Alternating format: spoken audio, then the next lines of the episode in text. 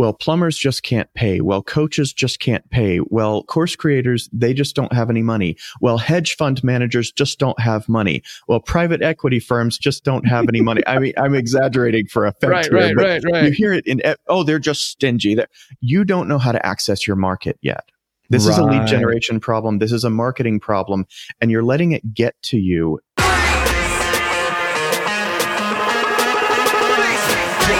How do you grow and scale your business while avoiding entrepreneur poverty? Hi, I'm Buzz, and I've spent over 20 years marketing for entrepreneurs just like you. I've learned there's no one secret to success, but a series of strategies to help business owners scale at will. On this podcast, we uncover invaluable insights that successful entrepreneurs and industry experts use to profitably scale businesses. Welcome to You Are Buzzworthy.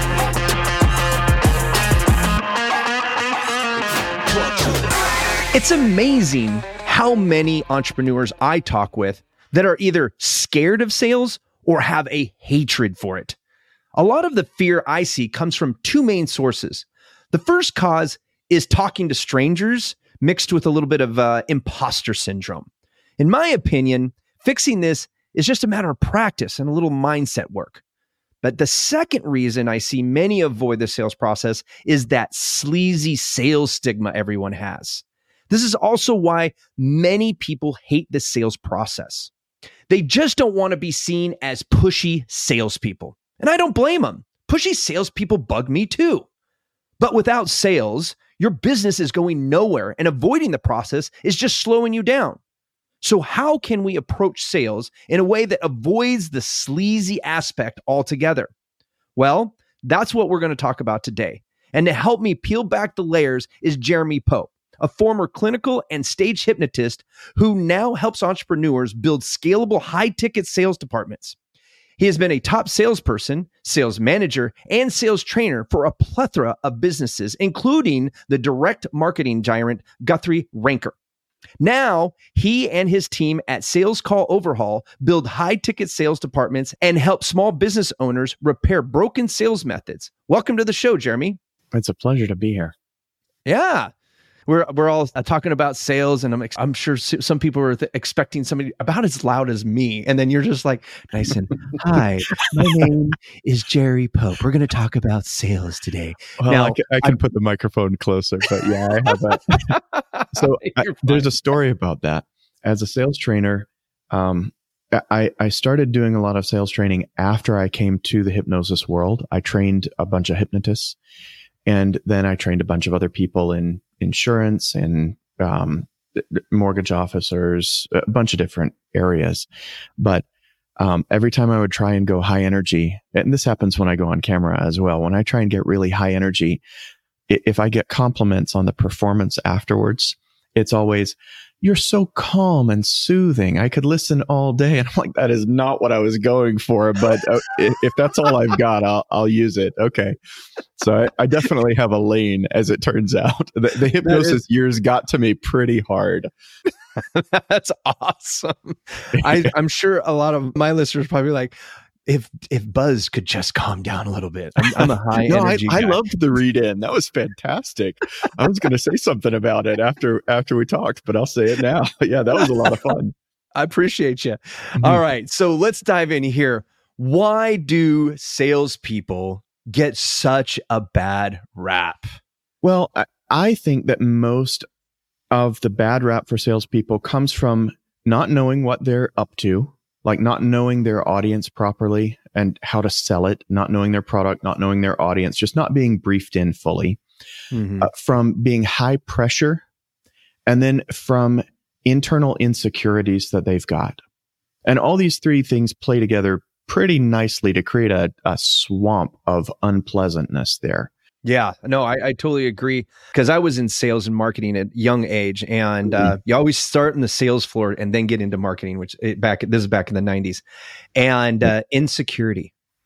Yeah. insecurity. Salespeople are always considered the most secure or outgoing people, but I've noticed Right. that. Yeah, but it's but it's really that boisterous um, piece right there for a lot of folks that what you see there, that confidence is actually a veil Yeah. of insecurity and they just don't want to you to see that weakness because they think the weakness is going to hurt them. Yeah. and i found is that just being natural like i sold guitars at guitar center in san francisco when i was uh, a, a late teen and that was like my whole gig. Like people were like why do you sell so many guitars? I was like because i just listen to people like what do you want? What's why do you want a guitar? You know and just listen to them and then it's like when I got excited, I was actually excited. Like, oh my God, I love this guitar on you. It wasn't fake. It was me actually being Buzz, excited Yeah. Buzz. you know? So the sleaziness though, is that and that pushiness. Like I've I've talked to so many of these sales trainers out there, and I have friends who have huge businesses that teach people how to sell in one call, one call close type of things. Sure. And I listen to it and I'm like, okay, I'll, I'll try to learn this, but it always comes to that pushy. It comes off sleazy to me. Like I feel like I'm trying to squeeze something out of somebody. And when I feel that, I feel sleazy, right? Where does that come from? Why are people so afraid to let people off the hook, salespeople specifically, off the hook in a sales call? I, I actually think about it almost the other way around. Um, we we fail to put people on the hook properly, and Mm. so so we don't let them off the wrong hooks. There there are different hooks that we can use in a sales call. Mhm. So when someone won't drop the topic, when someone won't drop it after you've told them no, I think Mhm. that's the the kind of hook that you're talking about there. Yeah. And it's because they don't know what to do in a sales call earlier on. So all they've got is that hook. Mm. I, I talk a lot about how a lever is not a club Mm. or a club is not a lever. Those are not the Oh, same I thing. totally Both are a stick. But Mhm. if you want a lever to move someone to action instead of just beat them away from you, like all, all you can do with a club is to hit someone and get them away from you. You can't Mhm. get them to a specific thing unless you've got like 40 people with clubs hurting them. I mean, that's, that's hurting, you know? So The waterboarding effect. Yeah, Yes. but we, don't- we don't have access to those kind of resources, nor do we really want to take that approach. Mhm. But if you build the fulcrum ahead of time, if you build buy-in on each concept ahead of time, if you build the, the commitment previous to asking for a sale, then you don't have to beat people with the stick that you've got in your hand. You can pull on that lever and you can move someone to action. Uh, Was it Archimedes that says with a lever long enough, I could move the world? Yes. It, it's that kind of thing. I mean, just how long is that lever? Have you, have you built that fulcrum Right. beforehand. So I think that's why a lot of salespeople fail to access the right stuff is because Mhm. they're more concerned with pitching than they are with listening. Like you said, I, Mhm. I, I call a part of my process the million dollar ear. And when people Ooh. ask me what I learned about selling from being a hypnotist, it's never what they think. It's I learned how to listen to someone's internal world properly. That's all it Mhm. was Mhm. and it's it's almost just like you were talking about with your stint at Guitar Center. Um, you can sell an awful lot when you learn how to listen fully, and that's that's the hooks that I want people on. Is tell me the everything. Right. No, I get that. You kind of dive into like the consultative sales process, which for Yeah. service based businesses like mine, that's easy. Like to me, Yeah. that's like the only way I've ever sold. Yeah, Right. And I even joke with people. I was like, I don't sell anything. And they're like, what do you mean? I was like, Yeah. you're killing it. Like I've had multi-million dollar companies and I'm like, because I don't sell anything. They're like, well, Yeah. what do you do instead? I said, I consult and I find a, a solution to a problem. And sometimes that solution is me. Other Mhm. times it's somebody else. And every single time the person on the other end wins. Yeah. Period. And that Yep. if people just stopped listening to the noise, you know, and just just be yourself could Mhm. alleviate a lot of that. Well, it does. It absolutely does. I, I talk a lot about givers stuck in a taker process. When they Mm. learn a process from the biz op world where it's maybe a bit more condescending than most of the B2B selling that happens. Because a lot of biz op buyers are business babies. And so Mm. they get treated like babies by the gurus and the gurus sales teams and the gurus sales teams get very cynical about it. And so you get a lot of condescension and patronizing behavior in that world. Those Mhm. sales processes do not work when you're talking to a lawyer or a plumber or, uh, Mhm. I mean, a real business owner who's doing stuff. They're they're a bit more mature. They may have a team, etc. And so they've just learned their way through some of these things already. And they do not want to be treated the same way as as a toddler in their own business, you know Right. being able to come out of that and and be yourself and and have a giver sales process that fits you as a giver Mhm. that alone just a process that fits you i've seen that double clients close rates in, in Mm. a week Beautiful. because it just fits now regardless of what the techniques are it's Mhm. just that it happens to fit them it feels good now and so Right. they have a lot more confidence in it I, I feel like the, the all the sales gurus that you see advertising on social media and search engines and, and whatnot, it's like they're almost primed for more of a con- business consumer aspect versus a B2B. i would say Um, that's that's common now Mhm. I am not anti-guru. I mean, I, Right, I'm no. kind of in that field myself, I guess you could say, though I'm not well known enough to be a guru uh, in, in that sense. But there are a lot of great sales trainers out there that I Right. love, and they'll teach great stuff. And you've probably interviewed a bunch of them. But there is a subset of any industry, and you hear this from a lot of business owners th- that are struggling particularly. Well, plumbers just can't pay. Well, coaches just can't pay. Well, course creators, they just don't have any money. Well, hedge fund managers just don't have money. Well, private equity firms just don't have any money. I mean, I'm exaggerating for effect right, here, but you hear it in, oh, they're just stingy. That you don't know how to access your market yet. This is a lead generation problem. This is a marketing problem and you're letting it get to you. You're really getting in your head about yourself, about your market. Uh, You're creating an identity of poverty around this, Mhm. around this avatar and, and a lot of times around yourself when, when you hear that kind of language. And Mhm. so you have to keep in mind if you're encountering the newbie setup or Mhm. the, the setup for people who won't pay, that is the majority of any market. They're either not ready to buy Mhm. or they don't understand that they have a need or they'll never have a need that they Mm. legitimately don't have a need that's plenty of people out there oh yeah. um, Yeah. or they're struggling for some reason they're struggling for the reason that they're paying attention to the wrong things and thus they're easier to get a phone call with Right. like the people who are easier to get on the phone are often paying attention to the wrong stuff and it makes them easier to get on the phone and so it's very easy to get a twisted view of your own market there I, Yeah. i'd say that's more of a marketing issue than a sales issue but the salespeople especially if a solo founder who's making their own product and they've got a lot of their identity wrapped up around the business Mhm. which is kind of inevitable sometimes it's, Right. it's Oh, yeah. another one of my kids you know yeah. yeah. so um, it's it's very difficult to separate those two things sometimes. You have to make sure that you keep in mind these are different things, and Mhm. it very frequently requires more objective outside help to do that. It's hard to do from inside the bottle. It's hard to read the label from inside the bottle. So, how do we approach that then? How do we get that sales process with a giver's attitude and still be Hmm. successful? I mean, we talked about Yeah. consultative, but I mean, say you are a B2C and Mm-hmm. you're you have a quota at the end of the month and you and you only have five more calls and you need to close three more sales and your average close rate is 10%, right? You know, Sure. one out of five is not going to do it, right? Right. So, Right. how do we approach that? How do we approach that giver's attitude in the sales process? Well, I think we have to do it independent of quota.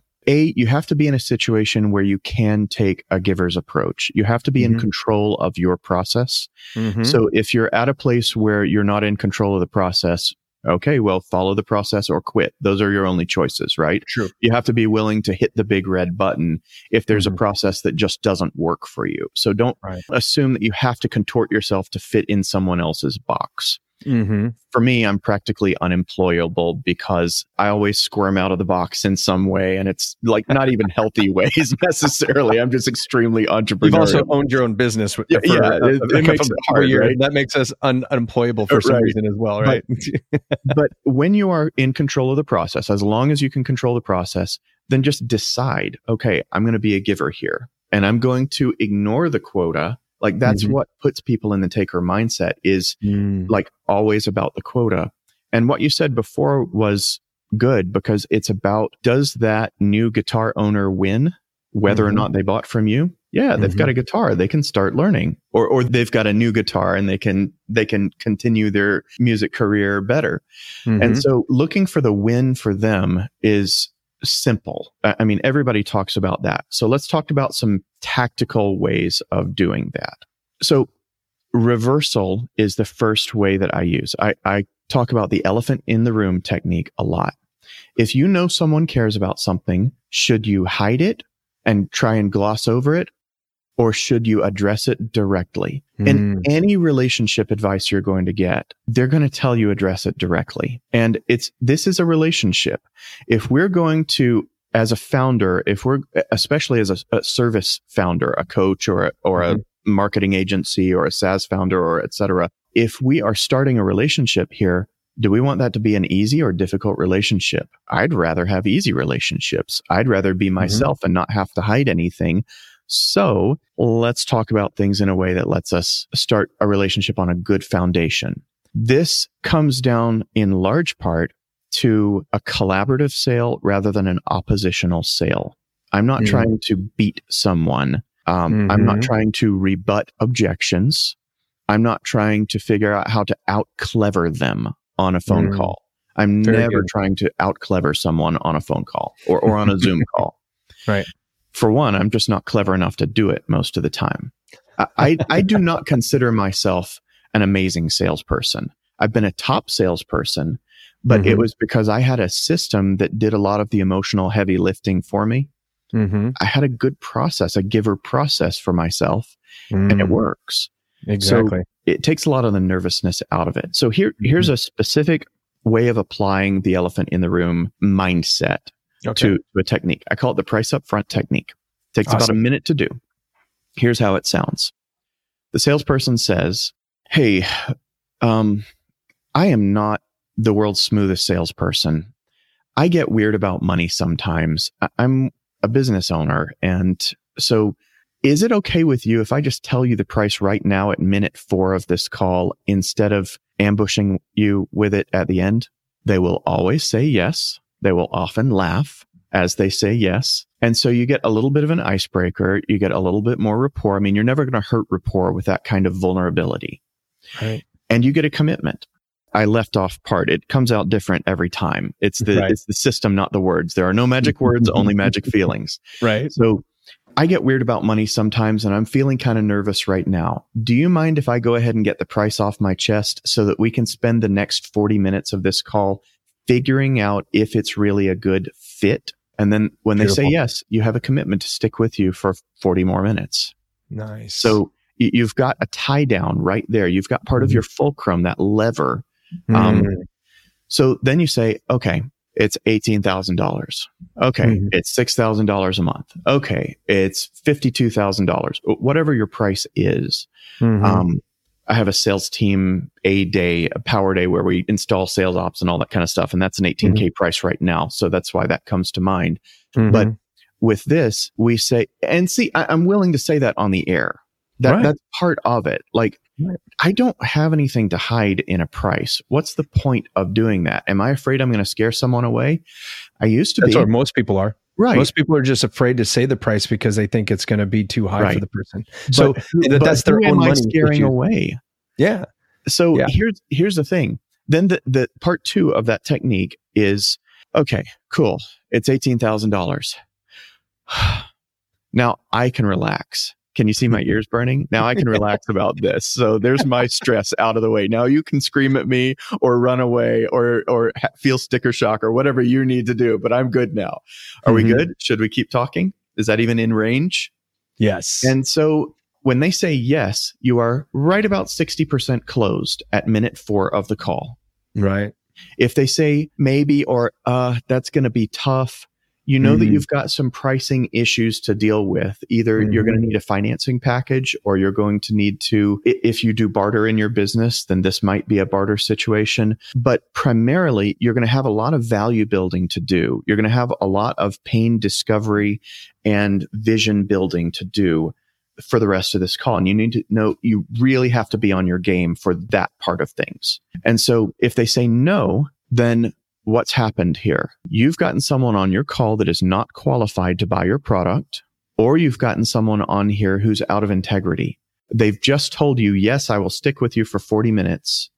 And then they've immediately told you no right after. So you either have a qualification problem in your marketing or there's an integrity problem. And it's usually the qualification issue. So they were never going to buy anyway. The people who run away screaming at minute four, they would have run away screaming at minute 44. There's a lot that goes on in that one minute technique. And it, it's a very easy way to help get yourself into a giver mindset, into a transparent, vulnerable giver mindset to make sales easy for yourself.